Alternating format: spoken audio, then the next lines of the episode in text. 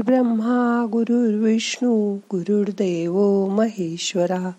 गुरु साक्षात परब्रह्म तस्मै श्री गुरवे नमहा।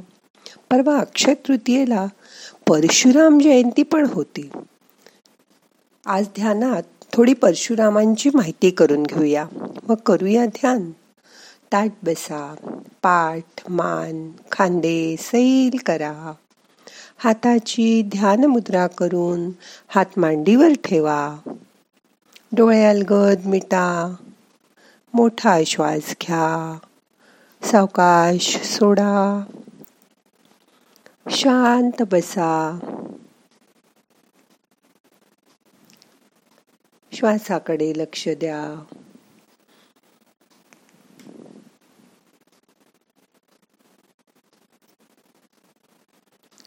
परशुराम हे शिवाचे परमभक्त होते. त्यांना न्यायाची देवता असेही म्हणत.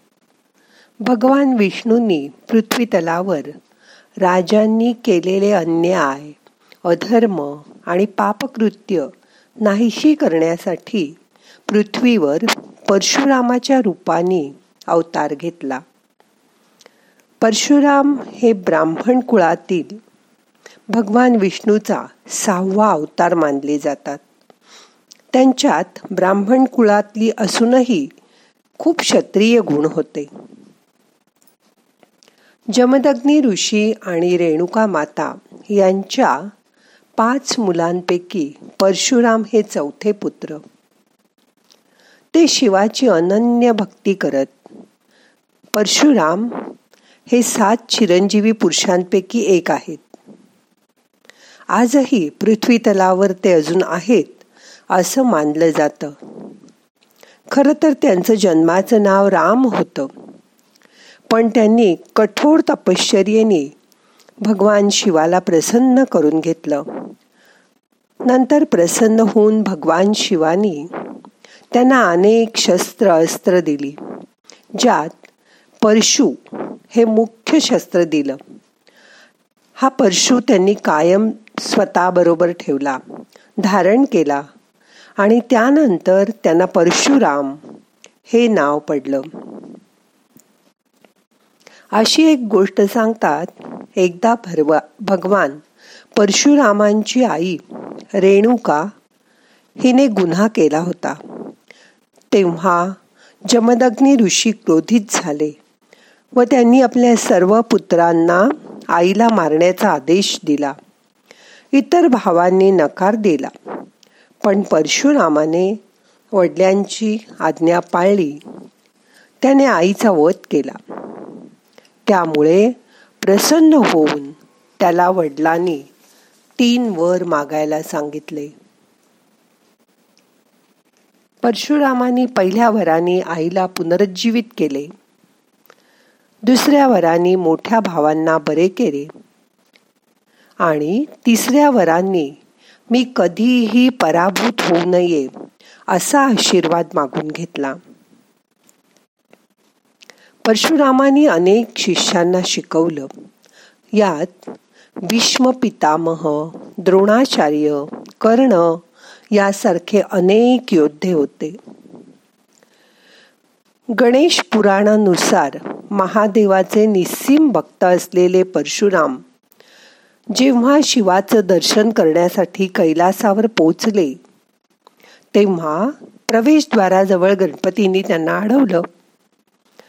ते त्यांना खटकलं. विनंती करूनही गणेश त्यांना आत जाण्यापासून रोखत होते. मग दोघांमध्ये तुंबळ युद्ध झालं. त्यात परशुरामाने त्याच्या परशुनी गणेशावर जोरदार प्रहार केला. त्यात लंबूदराचा एक दात निखळला. आणि तेव्हापासूनच गणेश हा एकदंत म्हणून ओळखला गेला. इच्छित फळ मिळण्यासाठी परशुराम गायत्रीचाही जप करतात. ओम जमदग्नाय विद्महे महावीराय धीमही तन्न परशुराम हा प्रचोदयात. त्यांनी अत्री ऋषींची पत्नी अनुसया अगस्त्य ऋषींची पत्नी लोपामुद्रा व त्यांचा प्रिय शिष्य अकृत्वण याच्या सहयोगाने विराट नारी जागृतीचं अभियान राबवलं होतं.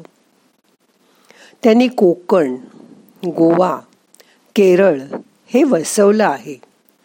म्हणून येथे भर भगवान परशुरामाची पूजा केली जाते. परशुरामांना पशुपक्ष्यांची भाषा अवगत होती. त्यांनी ब्राह्मणांना सुद्धा सैनिक शिक्षण दिलं.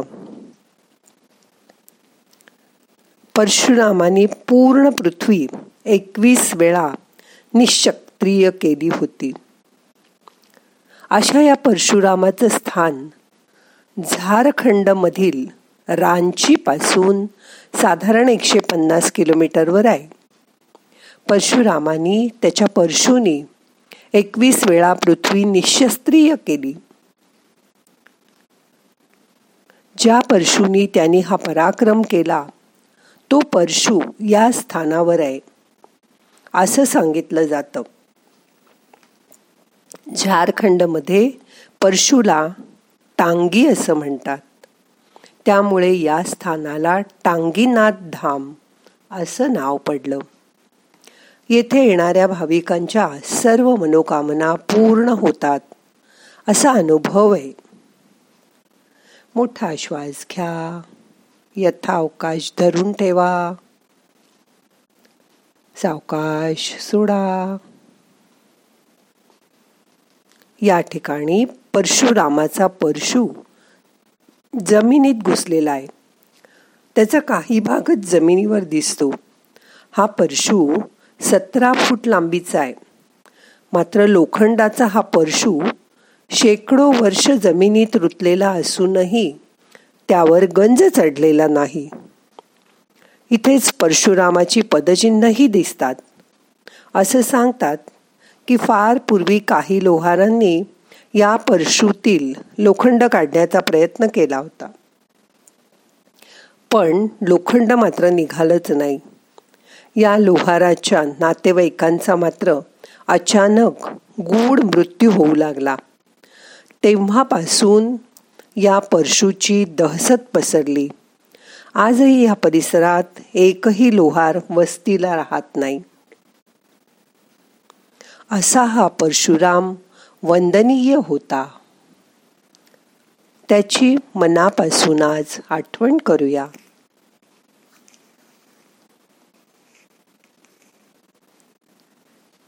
शांत बसा।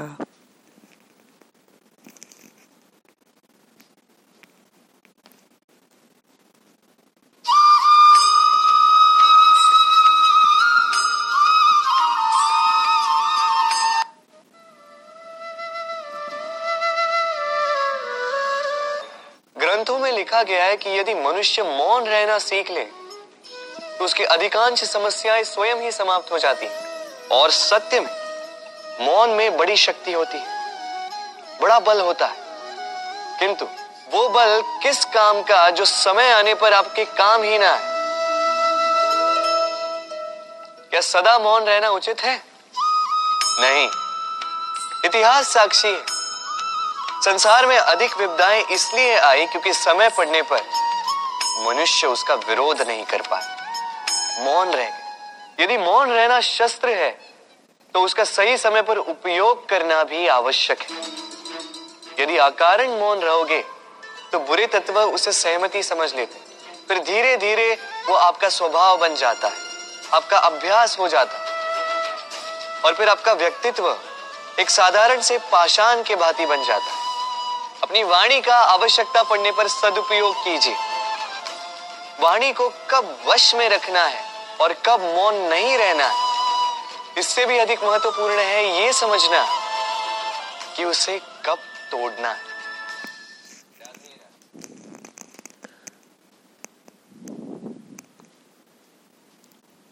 मौन राहणं चांगलं पण जेव्हा बोलायची आवश्यकता असेल तेव्हा आपण बोललंही पाहिजे. हीच शिकवण यातून आपल्याला मिळते. आता दोन मिनटं शांत बसा.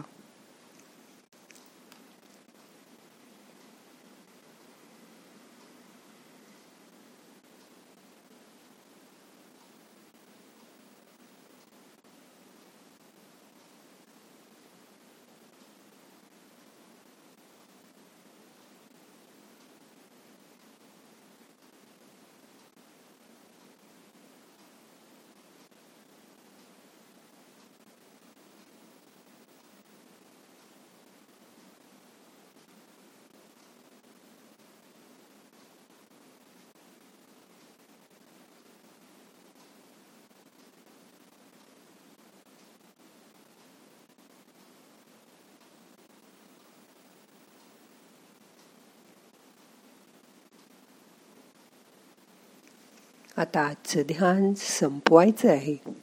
प्रार्थना म्हणूया. नाहम करता हरी करता हरी करता ही केवलम. ओम शांती शांती शांती.